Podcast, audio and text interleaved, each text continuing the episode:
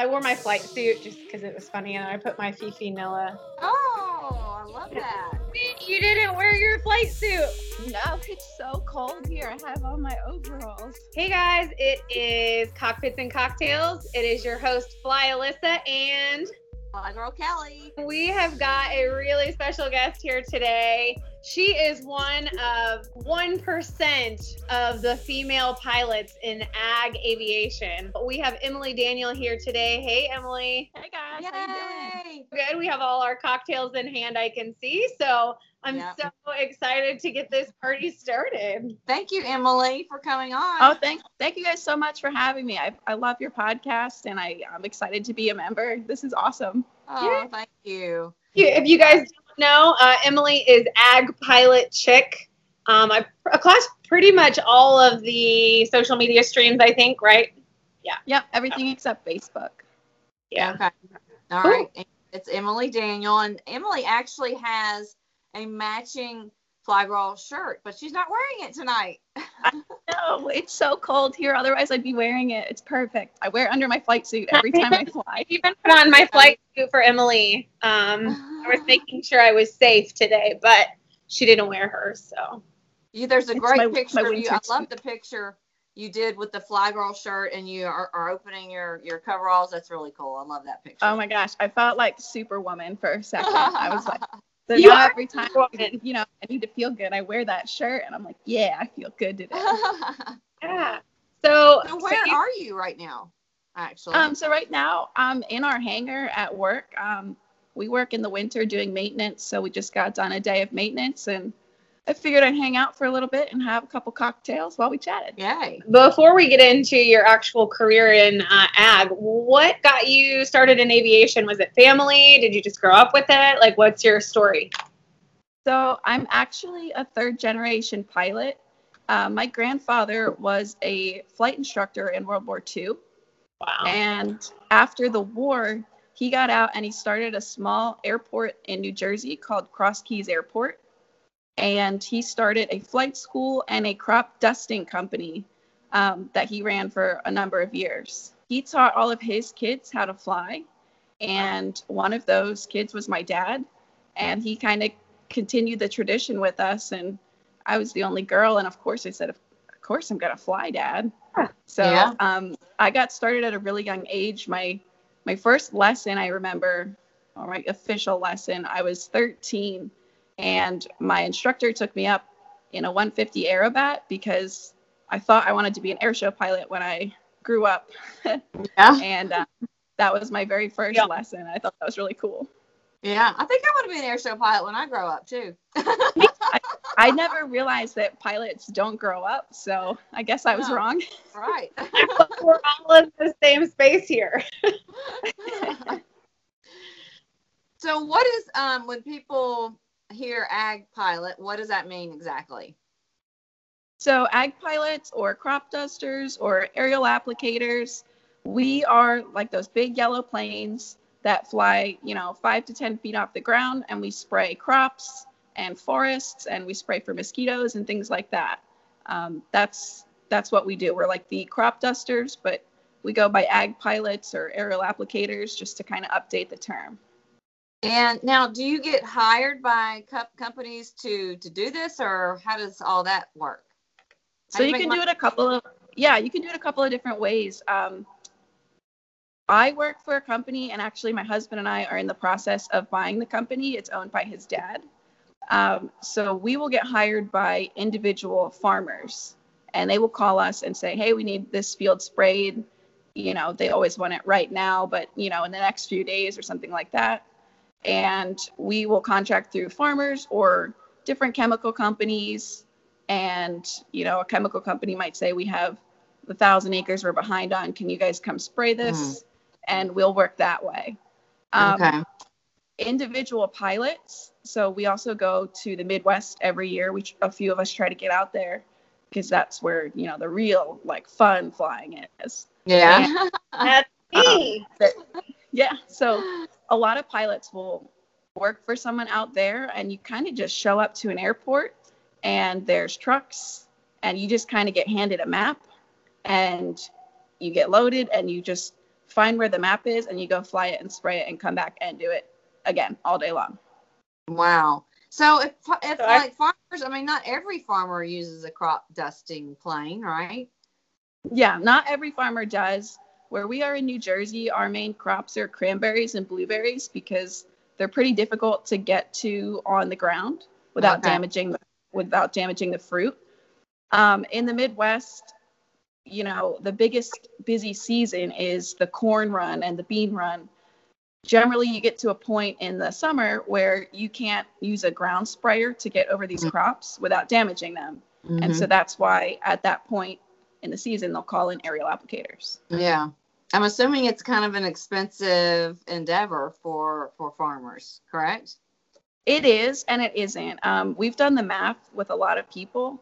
It it's definitely more expensive to operate these airplanes than a ground sprayer, but we get the work done so much faster that if you have to pay someone to drive on the ground for X amount of hours versus us, um, it kind of evens out over time.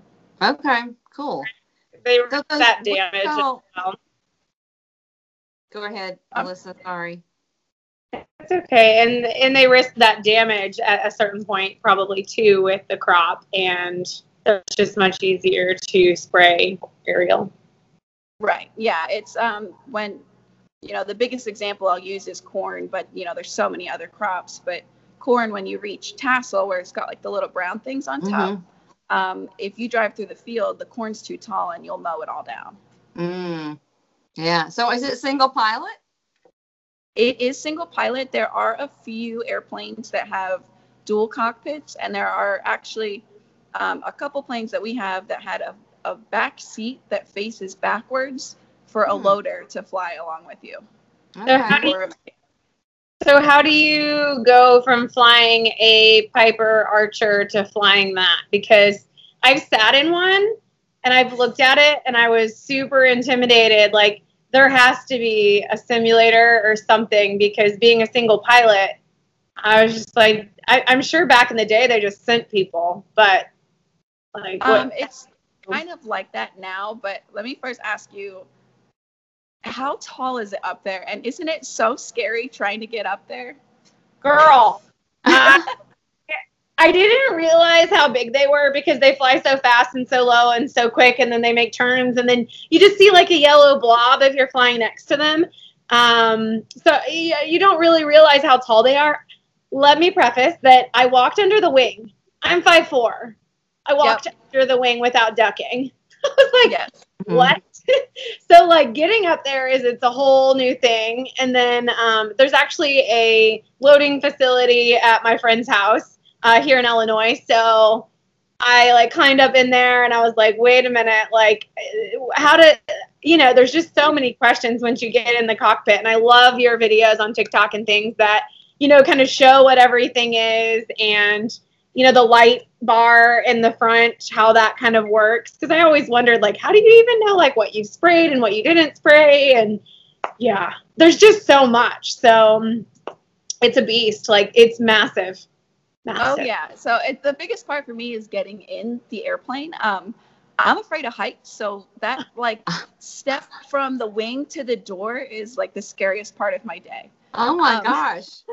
Wow. But to to answer your your question, to start, um, so the way I got started is I flew a lot of tailwheel before I started flying ag. I flew a lot with my dad in the J3, and um, my father-in-law actually checked me out to start spraying, and he rode around the patch with me. They have um, a Waco RNF, and he said, "Okay, let's go do some landings." We did three landings, and he said, "Okay, I'm gonna go put you in the Pawnee." And so I jumped out of that and I, you know, got briefed on the systems and how to fly the Pawnee and speeds and things like that. I read some some text and then I went and flew it. Um, and it's been like that so far for every airplane that I've flown. It's just, you know, you read the book and you jump in and you go and you make it happen. so yeah. don't do you don't loaded. always fly the same plane? No, we we try to, um, and we're getting to that point this year. Everyone should have mostly their own plane, but if you have something that breaks and you need to step to a different Mm. plane, Um, it'll be slightly different. So we we run mostly Pawnees and Weatherlys, and now we have air tractors. Um, so going from a different model of the same plane isn't too bad, but jumping up in size is a little bit different. So this year I'll be flying one of our air tractors and it's a turbine. So I am going to a simulator in uh, at the end of February, and then I'll be flying a two seat thrush with um, an instructor, and he will be getting me checked out with the systems before they just kind of send me off by myself. Yeah. I thought they were all called air tractors. See, I didn't know. I thought if it was a crop duster, it was just called an air tractor. They Air are, I mean, yeah, air tractor's great. Yeah. Yeah. It's Um, like but- a brand, yeah. Yeah, there's the Okay. two big names are Air Tractor and Thrush. Um, air tractors are the yellow ones, which are Okay. I my favorite. I wish they were pink, but they're yellow. and then thrushes are generally red and white. So if you see a red and white one, it's generally a thrush. okay. Okay. Yeah. They're very large and bulky, aren't they? They are huge. Yeah. Yeah. I live in like the Corn Run Central, and we actually have, I mean, several operations just like in a very small radius of us, and they just kind of deploy out.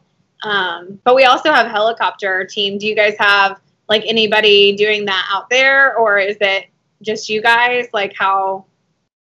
Um, so there are three operations in New Jersey, and they are all aircraft. But right over in Pennsylvania, and a lot of the um, mosquito work that's done in New Jersey is done by helicopter. Um, I'm not sure why. I think they're a little scarier myself, but Mhm. um, I don't know. I guess I've just never flown a helicopter. Yeah. So do you how many airplanes do you have in the company that you work for? Or yeah. Flying or total? Both. So flying this year, we will have one, two, three, four, five total. Okay. Um, and then spares or something that's like in progress to be fixed. We have one, two, three, four, an additional four, so nine. Wow. And how many pilots But- are there? Um, this year we should have three full-time pilots with um, one one of our ground loaders. He'll be training in the airplane this year, so it'll be his first season spraying a little bit. Yeah. And then um, we have a couple part-time pilots in case we get backed up or someone gets hurt. Okay. So is it like a nine to five job? No. um, I'm So- like waiting for that. I wish it was so much. I'm such a homebody, but it's um we generally show up between 4:30 to 5 a.m. every morning, and we don't leave until maybe 9:30 or 10 o'clock at night. Oh my goodness. That's Yeah. not year round. That's seasonal, right? It's seasonal, yeah. For us, Yeah. our season picks up um, the last couple weeks of May and ends in uh, mid-September. Wow. Okay. So you're pretty busy during that time. We're pretty busy. You know, you have different cycles of everything. So you'll have like maybe five or six days where it's really busy, and then Yeah. a couple days where it rains, and you can kind of catch up on sleep. Um, Yeah. But those days you're there, you are, you're there. Yeah. So, like with the turbine stuff, uh, I know my friend's operation at the loading facility, they don't shut it down. So, like, how long are you in the plane? Uh, you know, I've, I've thought this through a little bit. Uh, how do you, you know, eating, going to the bathroom, you got your, you know, eight hour day or whatever. I mean, do you, do you shut down with the Pawnee or like how, how does your day go? So it depends. Um, I shut down if I really need to, like if I need to get out of the airplane for something, I'll shut down, or if I need a break. Um, generally, you don't shut down more than maybe twice a day tops. Mm. Maybe three if you, you know, I don't know, we're really Wow. hungry in the afternoon. um, Yeah. But you are you live in the airplane and you you eat in the airplane and you in my case i go to the bathroom in the airplane and You it's a whole do? story. Oh my god. Well, you can't- Wow. you can't get out and you have to make sure you drink enough liquids and Yeah. They gotta go somewhere so i've Do you learned have any the art regulations like the airlines have when you can't fly more than a certain amount of hours or what? So Ag Aviation currently doesn't have any fatigue or duty days. Um, and that's actually great because if we did, we wouldn't be able to get the work done that we do. But it's really important that we self regulate. So at our company, um, I'm huge on safety. So if you are tired or if it's lunchtime, get out of the plane, take 30 minutes, eat, take a nap if you need to. Um, I will take as many breaks as I need to, and I am not sorry about it to anybody. Um, just because it, you know, if we as a group don't self-regulate ourselves, then the FAA could put regulations on there that yeah. would actually really be damaging for our operations. Right. Um, Yeah. Well, when you hear, like, I hear that, uh, like, agricultural flying is like super dangerous. What What would you say makes it dangerous? the biggest thing is fatigue and obstacles. Um, so you're tired, you know, you've been up all day, and your body goes through different cycles of fatigue during the day. And it's really important to recognize when you're going to be tired and know how to mitigate that. Mm, But the other thing is obstacles. So, you know, we deal with power lines, both high tension lines and small power lines, trees, um, me- like meteorological towers, other towers, you know, just any anything that's out there. There's so many things that are windmills, you know, everything that's attached Yeah. to the ground. We have a Yeah. ton of farms here. yeah, I, I hate the wind farms personally. How does but, that, um, af- how does that affect your aircraft, like the wind farms, like because those are moving? Like, what? How does that affect? They are. So I haven't been around any that are like turned on super fast, but I have heard that you can kind of get some turbulence or some things Yeah. like that around them. The ones I've flown around have actually been um, under construction, and I thought Mm. those were pretty scary because they can have ropes that are attached to those Mm. turbines when they're putting them up. And if you don't coordinate with that company, you know, an airplane could go through that rope, and there's usually people on the ground attached to those, so that's not no, a good good. situation Yeah. Yeah. but we're actually lower than the windmills spin. So, you know, Wow. they're kind of like big goalposts out there. So Yeah. you're going to Yeah. see it. So how Um, high off the ground are you typically when you're spraying? So most sprays, they like you to be about half of the width of your wingspan.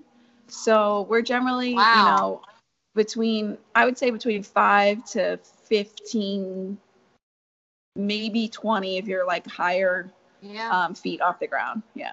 So you're pretty Wow, low. I had no idea that close. And I guess you're that way just to keep the the spray from getting blown everywhere.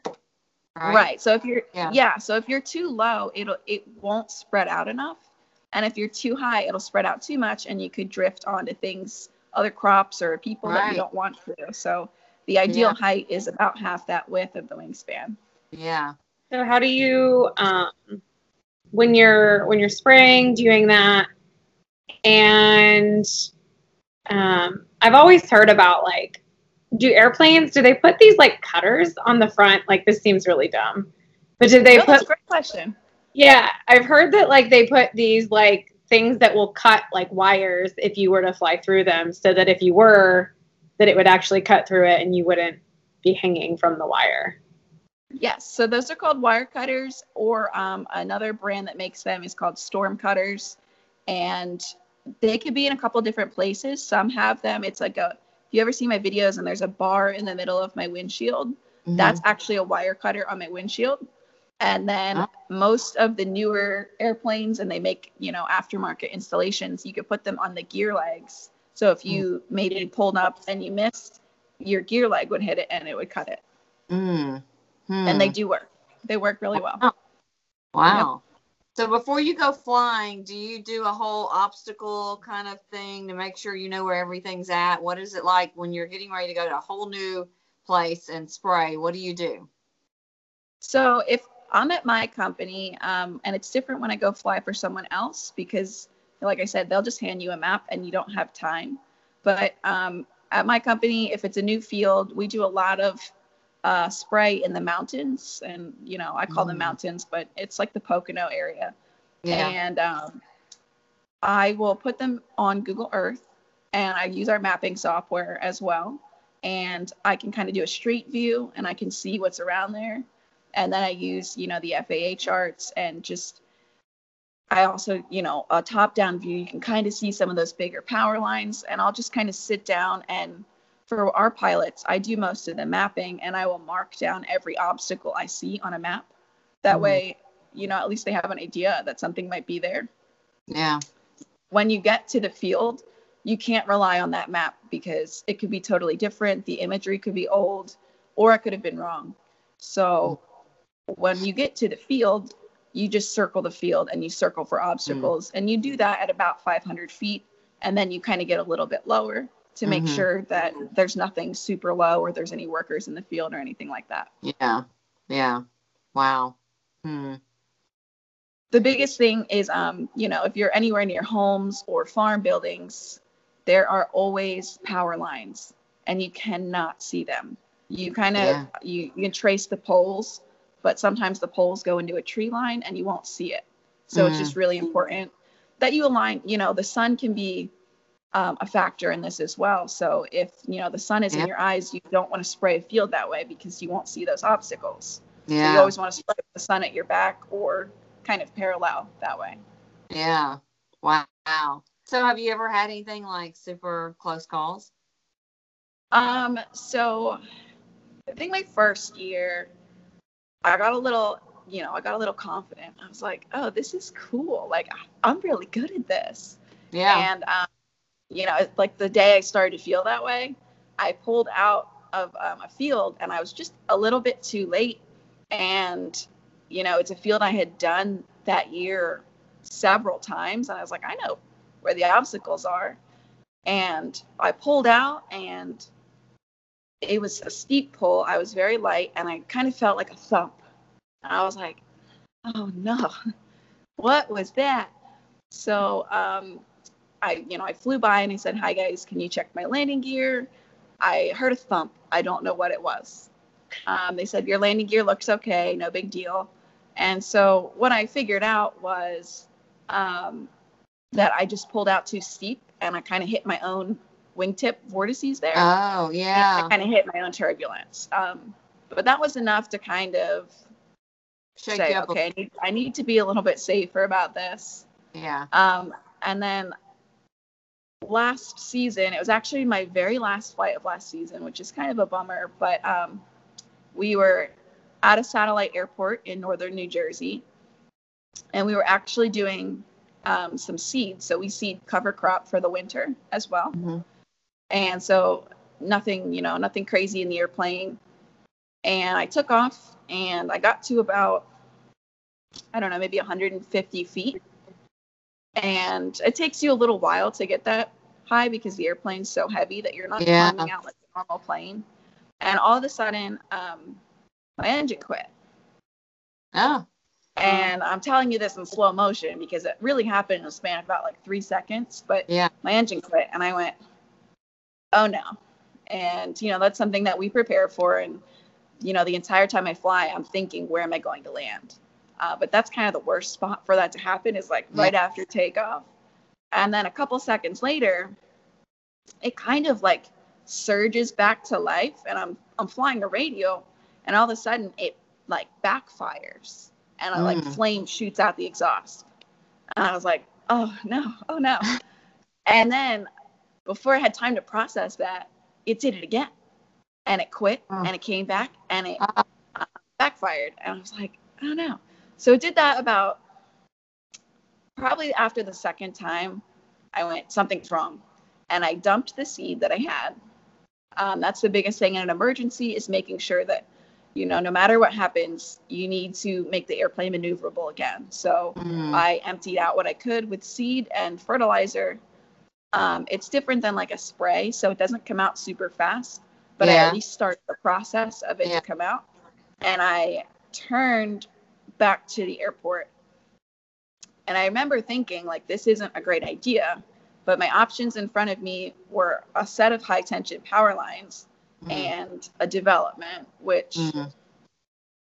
either would have been fine. There was plenty of field area to land. It's just that my engine was still running and I knew that, you know, I, I something was off, but it was still running. Yeah. So someone told me a long time ago, if you're flying a radial and it's still running, don't touch it. Don't touch the power. So I didn't. Hmm. I just turned back to the airport and it kind of did that like quit and backfire thing. And once I had the runway made, I just slowly pulled my power back and it stopped immediately as soon as I touched the power.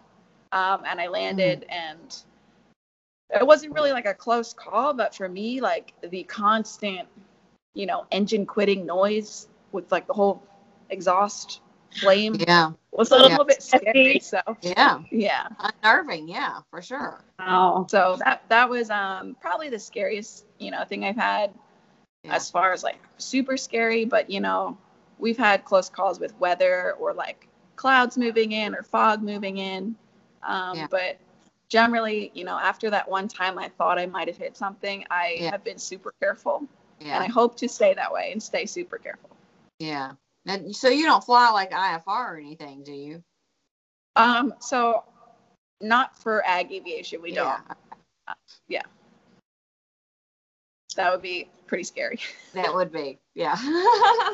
a lot of the stuff we do though like we are waiting on fog in the morning and we we do push weather conditions um, we need one mile and clear of clouds so you know if there is fog over an area you know it's important to know the area that you're in but we will go push weather and a lot of times you're trying to hustle back to the airport because something's rolling in or there's Right. a storm coming or something like that yeah.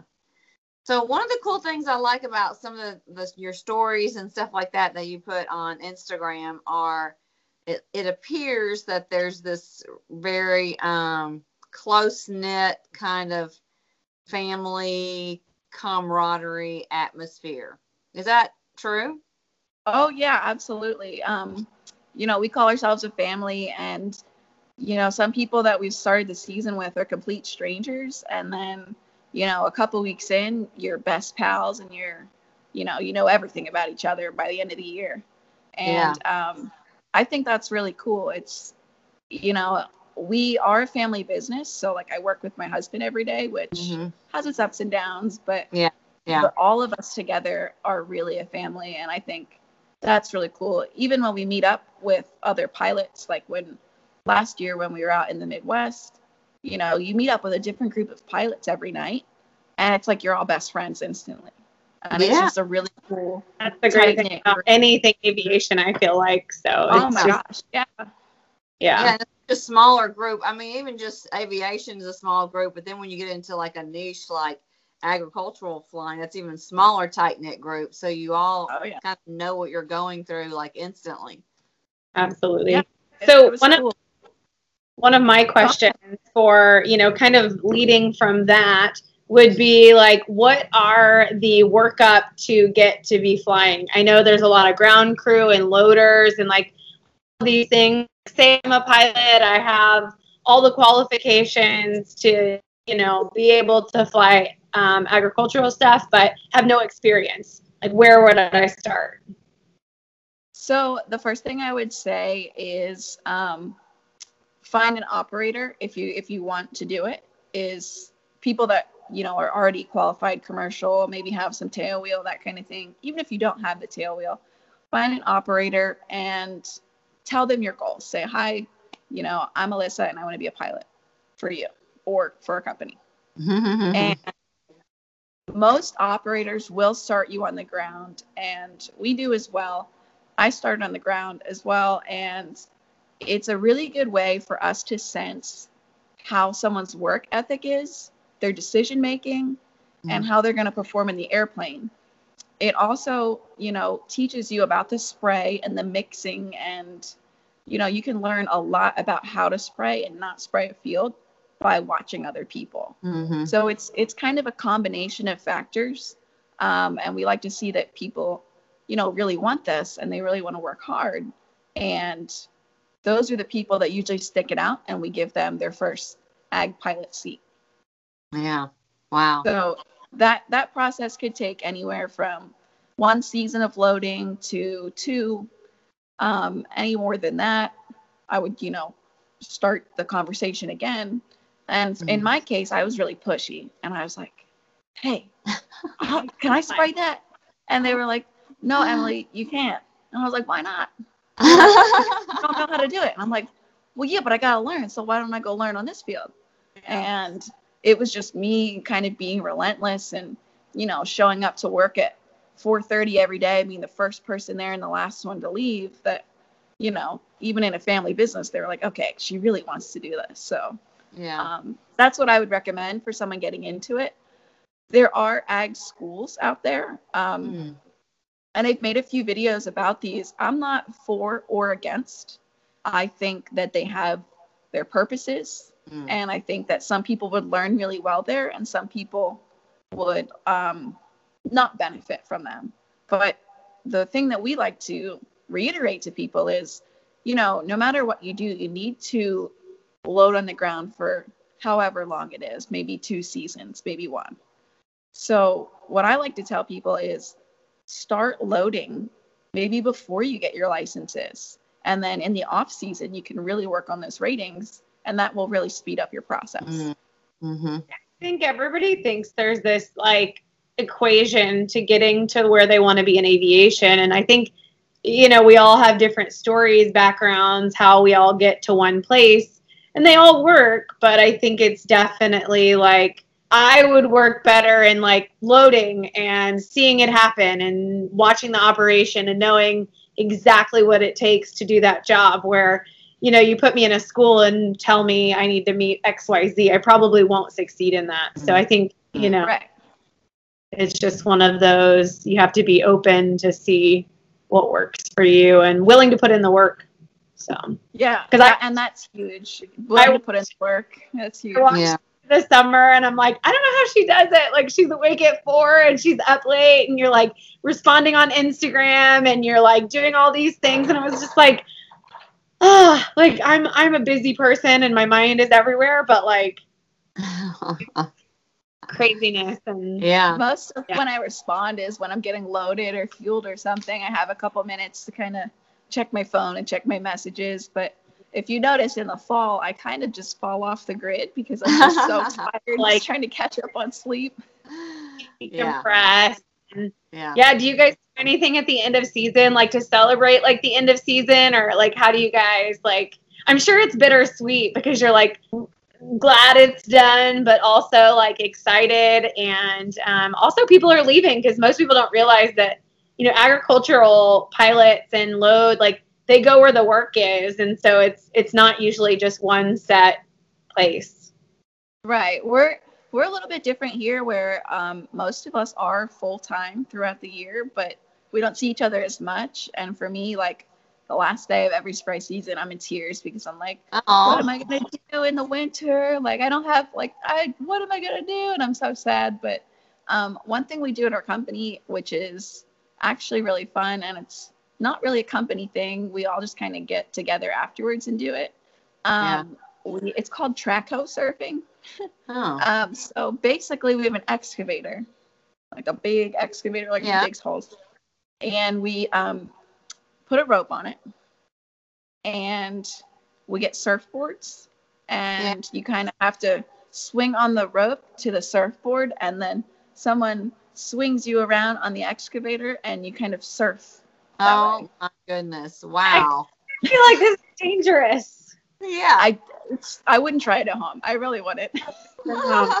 Emily ever wow. but yeah, we do that, and we try to. Um, another thing that we do too, and we try to do this. You know, we do it at the end of the season, and we do it after um, cranberry harvest. Is we all love sushi, and we all go for like a big all-you-can-eat sushi kind of thing. So Yeah. That's oh, that sounds too. good. I can get into that. Yeah. We're in. Natalie and I are going to show up for the end of season, and we will be like uh, the hostess with the mostess or something. Like, Yeah. I love it. Come on out. We eat so much, so it'll be great. um, so we have the helicopter oper- operation. I guess you guys don't have a lot, but I see like people like. I didn't realize they're with helicopters. They're set up like just in the country on a farm out there, but they have like all these campers and things, and it's like did you experience that when you guys went to the Midwest or like because I know you guys came out here. Did you stay in a hotel? How did that work? Like when you were traveling? Um, so actually in New Jersey, we were in between um, homes the first year I was spraying. So we mm. actually lived in a camper trailer on the runway that we spray out of. Um, and well, that's Midwest, everyone does that as well too. Yeah. You're you're talking my language. Do you are you guys hiring for season? yeah, come on out. It would be great. All load all day. That it would be so nice to have another girl around here. It really would. Oh. That was my next question. I mean, how many ag pilots are actually women? So, um, I guess it depends on country. So I've been like trying to find everyone that I can. Um, in the United States, I've found, I think it's about six that are oh currently flying. Wow. Um, and there are a couple more that kind of got their they went to an ag school and they're kind of looking for their first seat this year. Yeah. So um, there's a couple more. So hopefully um, we'll be in double digits soon. Yeah. um, I know there's like three or four in Canada and then I think another three or four in South America as well. Wow. So I feel like it'd be really competitive that to get into that. Like you really do need to know somebody. Is that kind of correct or? It isn't. Isn't. Um, it helps a lot if you know yeah. somebody. Um, but we have hired people that just like sent us an email. Wow. And we were like, hey, like, come on out. And when we met them, we were like, this is great. Um, Good you know, one of yeah. our pilots, Dan, he went to ATP school and he was like, I'm looking for a job. I think I want to be an ag pilot. And he loaded for us for two years and he flies for us now. And he's great. And he, no one in his family knows anything about aviation mm-hmm. and none of them know anything about ag. So it really is just you kind of just got to knock down some doors. Yeah. Yeah. And show that you're really, really, really interested and really pursue it. Yeah. Do you have some other flying that you would like to do? Some other kind of flying. Um, yeah. So two things on my my bucket list. Um, I'm currently a CFII, and I do some instructing in the winter um, and I, you know, I help get our pilots trained around here. I would really, really like to do my seaplane rating. Ah, um, yeah. My husband and I never took a honeymoon, and we're kind of like, let's just save up and get our seaplane ratings. Like that would be yeah. so much fun to go do that. And then um, I'd also, you know, I started thinking about this last year. I'd really like to get my multi-engine instructor. Oh, um, okay. I think that would be really fun and beneficial and kind of just it would allow me to give back more than I can. Yeah. Yeah. Do you like to instruct? I do. I love instructing. Um, mm. you know, it I reached a point where I did it full time and I was like, I never want to instruct mm-hmm. again. Mm. And then I found myself missing it. So mm. right now I just have a few students and I kind of kind of pick and choose my students based on like who fits well together and you know, people that don't mind not really flying a ton in the summer, which is hard to find. Yeah. Yeah. Hmm. Wow. It's I, it's definitely like when it's a means to an end and you have to do you have to be flying as an instructor to get your 1500 hours for airline or something. People get really burnt out and that's kind of what's put me off about like going through to get my instructor i'm working on my commercial and things but it's one of those like i don't want to instruct to just get hours like i want to give back and i want to really like help those that need the extra help but then i mm-hmm. also think about like i don't want to die so i don't want to instruct maybe like super beginner primary. I'm like, uh, maybe not. But I, I love like talking through. Like I took somebody flying the other day in the pattern, and I love talking through like what I'm doing and. And so I think like I would like instructing, but I don't want it to be a job per se. I want it to be something I enjoy doing. So Right. No, that makes sense. I, I feel the same way. And that's I never did it for hours or anything, but yeah you know, so many private pilots can really kind of start to weigh down on you. So I'm just branching yeah. out into like tailwheel instruction and the commercial and instrument stuff. And I really enjoy that kind of instructing. Yeah, I think it'd be cool to have like a variety of different kind of students. You know, like you've got a private pilot student, you've got a tailwheel student, you've got a kind of That- a mix. That's a lot of work too, if you think about it. Like you're doing lessons for 20 different types of flying or, you know, Right. goals. So that's like if you take on five five students and they're all doing private, I think like, oh, this is great. But like if you take on five students and it's private tail wheel aerobatics, like, you know, it's I think you'd just be like always planning the next, True. you know, like teaching five subjects instead of se- teaching one. So Yeah. Yeah, no, I get that. Yeah, and there's certain certain subjects um, that I prefer, and maybe you can tell me if this is accurate for you as well. And others that I'm kind of like, yeah, I really don't want to touch on that one. I don't like that one. yeah. You, yeah, you just got your CFI, right, Natalie? yeah, yeah. That is awesome. Congratulations. Well, thank you. There, I mean, there's Um, definitely some subjects I feel more confident teaching and more knowledge about, and there's others that I'm kind of Oh, like, oh, I don't know about that one. Like for me, you know, the initial class on systems, like explaining how the instrument works with like the little, you know, the the little wafer thing and the oh you yeah, know, the just- aneroid, whatever it is. I, yeah, yeah. I default that. And my husband's not an instructor, but I will bring him over and I'm like, can you teach my student about these instruments? yeah. And he does such a good job. yes.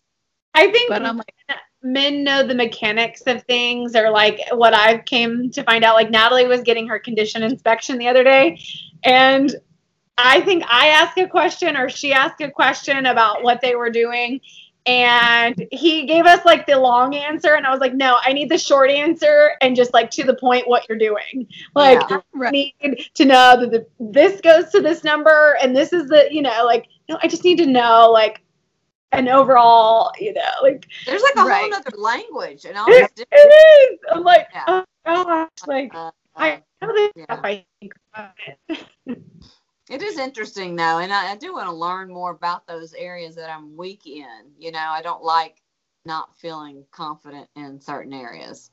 I have Yeah. tried um, so many times to teach, like, you know, about these instruments. And that's my big thing. I watch YouTube videos and I can Yeah. explain it for like a day. And then every time I have to go teach someone, I have to go relearn it again. Uh, yeah, Because It just doesn't stick in my brain and I don't know what it is. I know. It's so frustrating. Kind of like, please don't ask me any more. And those seem to be the ones that I don't know. It's like they know that you're weak in that area, so they ask you a lot more questions about it, and I'm just like, can you just go to YouTube? my my go-to trick i'm like you know what i got my instructor rating why don't you go look it up tonight and teach me about it tomorrow oh, I love and that that. kind of gives me a night to go like okay let me go read about this so i can You guys are Double telling Good idea. online right now. Like you guys are telling all of your secrets. not all of them just a couple Just a few. Yeah, yeah, good. So, are you uh, right now? The crops that you're spraying are what? um so i spray cranberries and Yeah. blueberries corn soybeans and um a handful of like pumpkins or tomatoes or things like that Okay, these are big farms. Some of them are and some of them aren't. Um, Oh, in New Jersey, our average field size is maybe 10 to 15 acres. oh that's that's, pretty that big. I was thinking like Oh, way bigger. That's pretty, right. Um, I Oh, live in Yeah, just- Illinois. I live in like land of crops, and I'm like, oh, when I I think went like out to the. Midwest, oh my gosh, they were like, "We're gonna give you a small field," and it was like 200 acres. And I was Yeah, like, Oh, just a this is amazing. I'll take these all day. Don't worry. Um, yeah. but no, like we do a lot of really small fields. Um, you know, New Jersey is very densely populated, so a lot of our farms, you know, cranberries and blueberries are high yield crops, so you don't need a ton of acreage, but they make a ton of fruit. Yeah. So, um, you know, I've done, you know, like a half an acre to an acre blueberry field before. Mm. Um, Oh, wow. And then, you know, also go out and do like a 200 acre cornfield. So it Yeah. really just depends. Interesting. Huh. So um, that made me think of another question. You were just saying, okay, Alyssa was talking about this bar thing, and we talked a little bit about how do you know where you've already sprayed? Maybe to someone that hasn't actually seen some of your stuff, how do you explain? How do you know that you haven't already sprayed that area?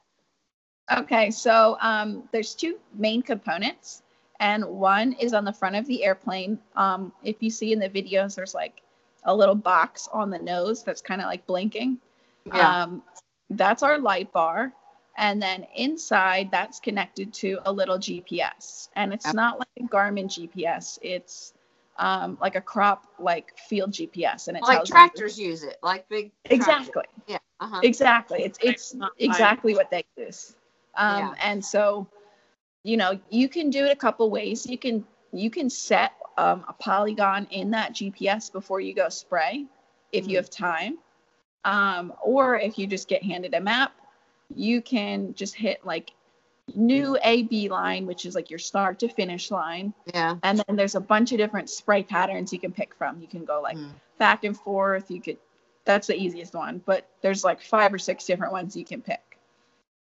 And so you set that initial line generally on the longest, straightest part of the field Yeah. because it's heavy. You want to get that spray out as fast as you can. So you set that hmm. line, and as soon as you turn your spray off, it that GPS moves your line over. Okay. So it says so, but it, it knows how wide your swath is based on, you know, we do testing and we know like, okay, for this, I, I'm gonna spread my spray 60 feet wide or 70 Yeah. feet wide. yeah. So it'll move your line over, depending on if you want offset or things. It'll move it over for you. Then you turn around, and you're using the light bar on the front of the airplane, and it's basically like an ILS or like a localizer where you're kind of following that needle into the center.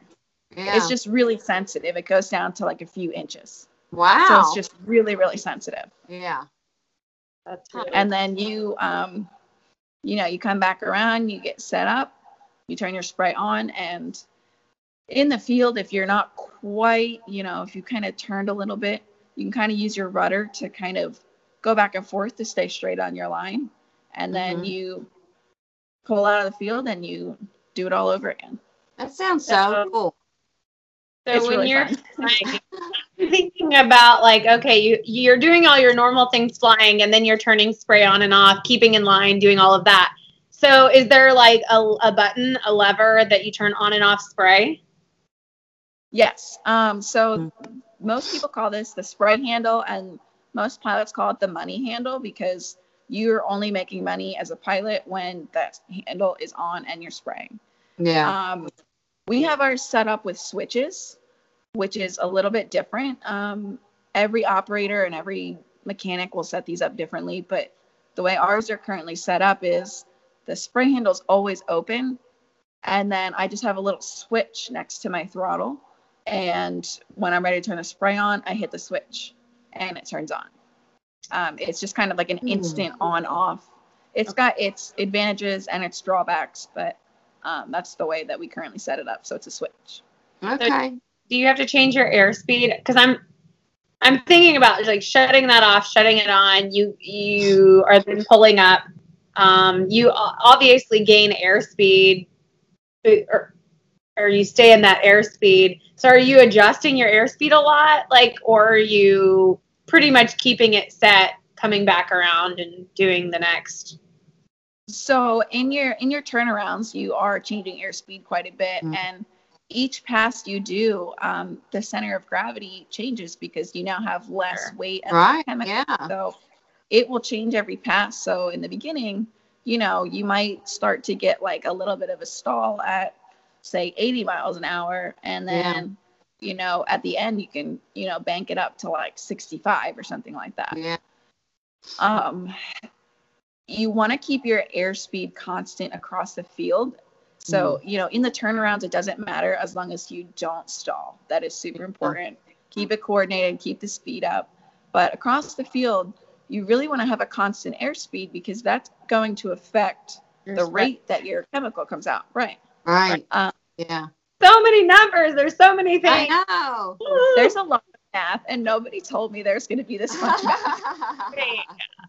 I think the first time, like, I thought it was really intriguing. Like, I'm intrigued with how combines work because I'm like, wait, you mean that it like picks that up and like filters it through and then it tells you like your yield and it tells you all of those things. So same thing with flying, but like a combine like can pretty much like turn and do its own thing and line up and everything. But an airplane, like you're constantly changing your air speeds and you have to be in control of that and spray and keep all of these things. Like that's a lot.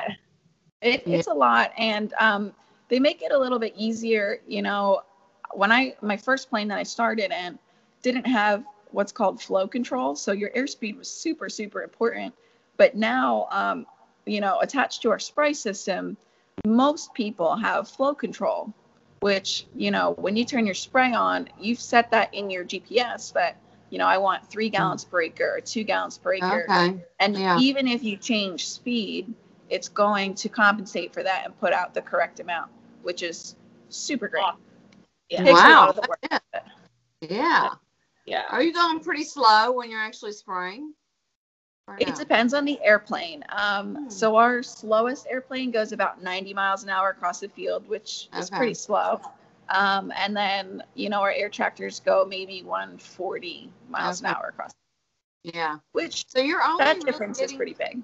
You said something kind of interesting. You only get paid for what when you're spraying. Right.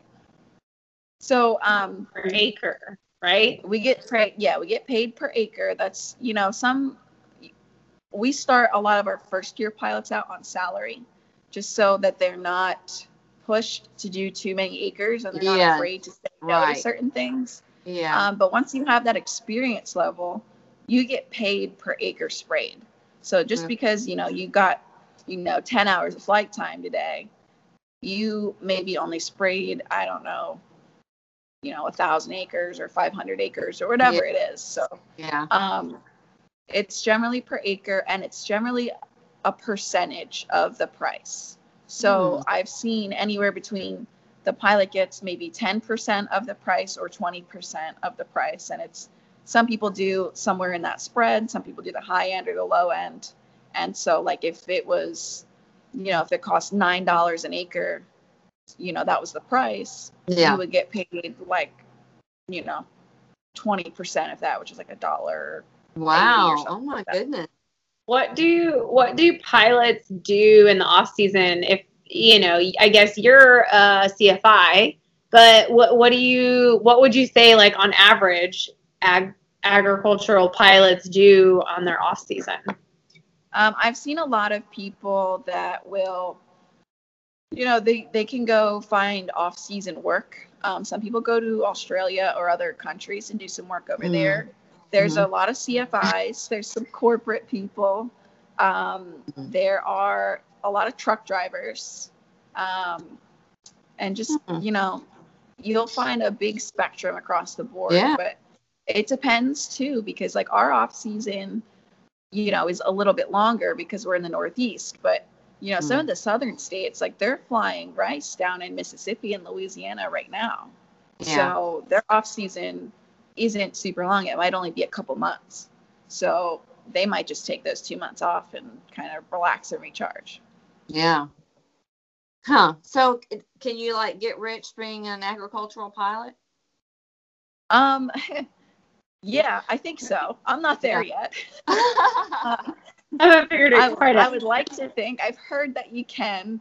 Um, I think I'm just not at that point. I'm still a little bit slow and take my time. Um, it's definitely like comparable, you know, like your first year you may not make a ton, but I've it's not unheard of for ag pods to make like over 150 or over Okay. two hundred thousand dollars a year yeah. if they're really busy. Huh, interesting. I'm not there yet. so we know who's going to buy dinner next time I'm in New Jersey. she it's her.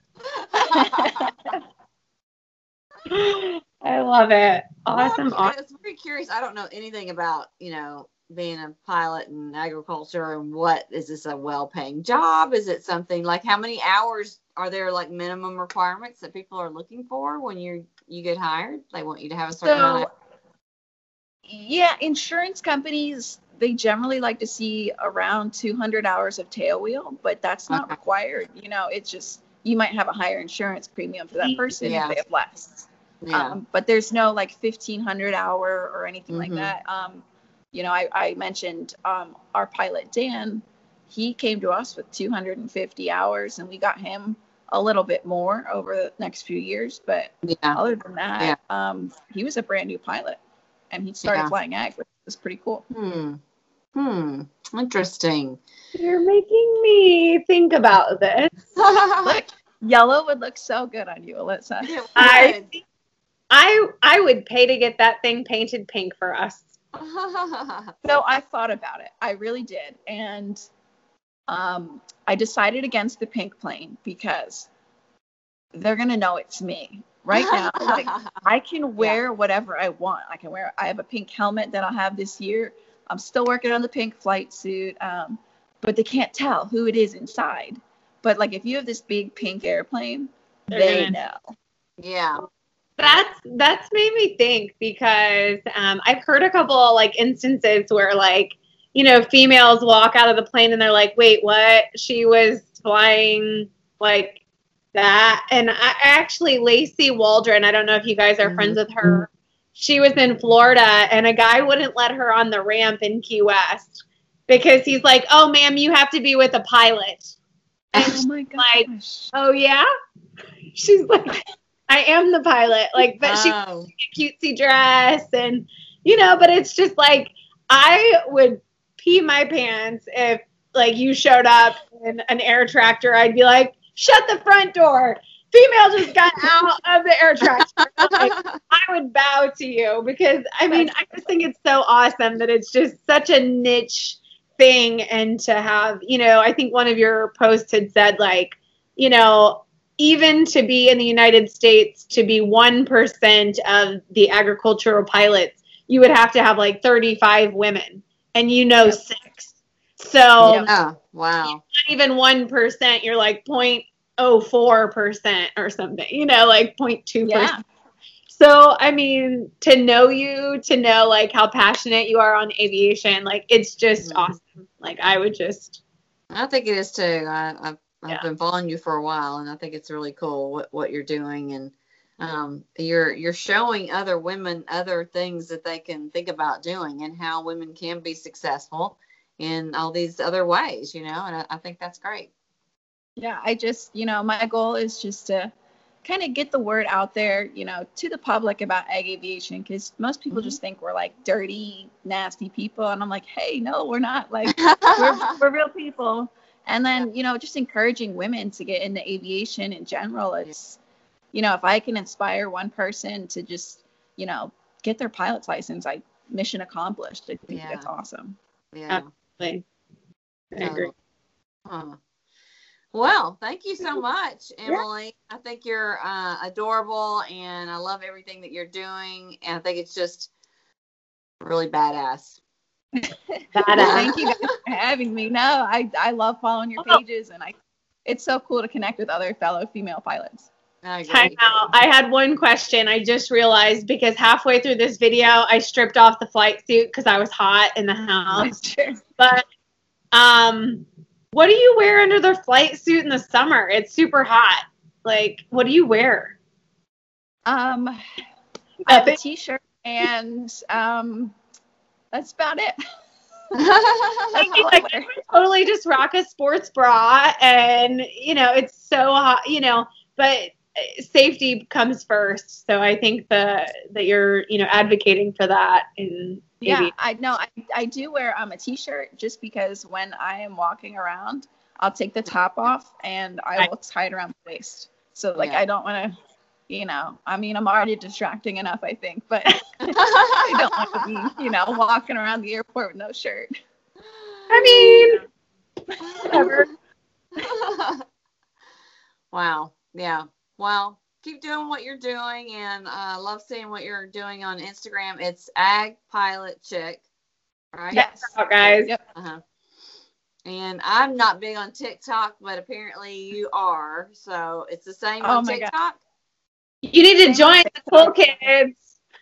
I, I am uh, I'm behind the learning curve, but I'm trying on TikTok. I'm learning. We're learning all together. Yeah. Great. Yeah. Well, Alyssa tried to show me some things um, this past week, and it there's just it's it's a lot. It seems a lot more complicated than Instagram. It is. It's not easy. Yeah. Yeah. Hmm. Well, I'd love to get together with you sometime personally. Do you ever go to like air shows and things like that, or no? You're just so busy with everything else. I I do. Um, mostly we get to Sun 'n Fun is our big one, but Oh. um, you know, Oshkosh we never get a chance because we're working. Yeah. Yeah. Will you be But going to I'm- I'm Fun this year? As long as they have it, um, I'm hoping to get out there. So far, so good. I'll be there. Yeah. yeah, me too. We need to get together. Yeah, sounds great. Yep. All right. Well, thank you so much, Emily. Yeah, thank you guys so much for having me. I really had a pleasure talking with you. It was fun and very informative. I felt like I learned a lot anyway. Oh, good. I'm glad. Yeah. So, thank you so much for tuning in to this episode of Cockpits and Cocktails with myself, Fly Girl Kelly, and Alyssa. and Emily, Ag Pilot Chick. please make sure you are subscribed to our podcast and follow us on Instagram so you don't miss anything, any of our guests, and you know what's going to uh, be coming up or our past episodes. And, you know, we appreciate everyone in aviation. Our goal is to get more people interested in aviation, not just females, but we do like to tell female stories, and we think that it is a great community to be involved in. Cheers. Cheers. Thank you, Cheers.